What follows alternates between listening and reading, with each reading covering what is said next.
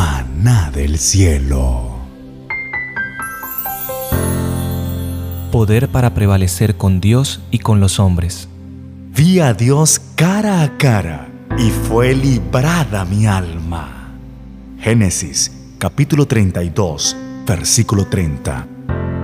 Los que solo ejercitan poca fe están en mayor peligro de caer bajo el dominio de los engaños satánicos y del decreto que violentará las conciencias. Y aun en caso de soportar la prueba, en el tiempo de angustia se verán sumidos en mayor aflicción porque no se habrán acostumbrado a confiar en Dios. Las lecciones de fe que hayan descuidado tendrán que aprenderlas bajo el terrible peso del desaliento.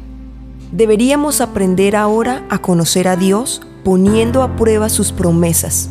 Los ángeles toman nota de cada oración ferviente y sincera. Sería mejor sacrificar nuestros propios gustos antes que descuidar la comunión con Dios. La mayor pobreza y la más absoluta abnegación con la aprobación divina valen más que las riquezas, los honores, las comodidades y amistades sin ella. Debemos darnos tiempo para orar.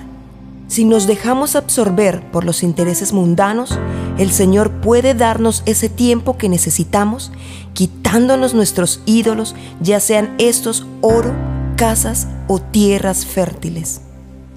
La juventud no se dejaría seducir por el pecado si se negaran a entrar en otro camino que aquel sobre el cual pudiera pedir la bendición de Dios.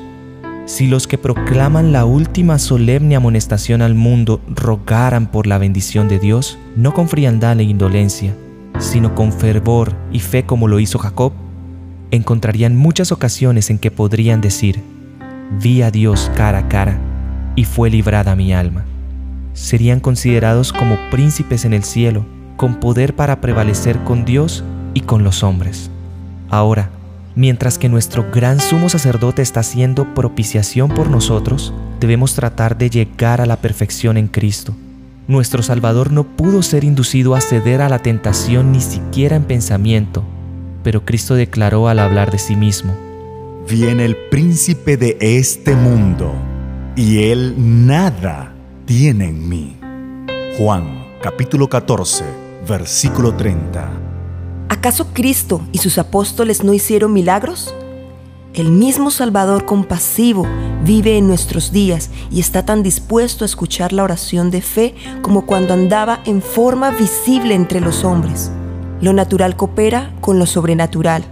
Forma parte del plan de Dios concedernos en respuesta a la oración hecha con fe lo que no nos daría si no se lo pidiésemos así.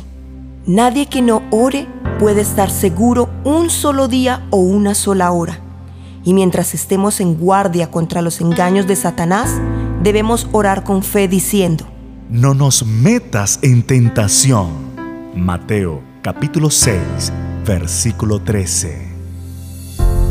Todo ha sido producido por el ministerio Son Dos, extraído del libro Reflejemos a Jesús.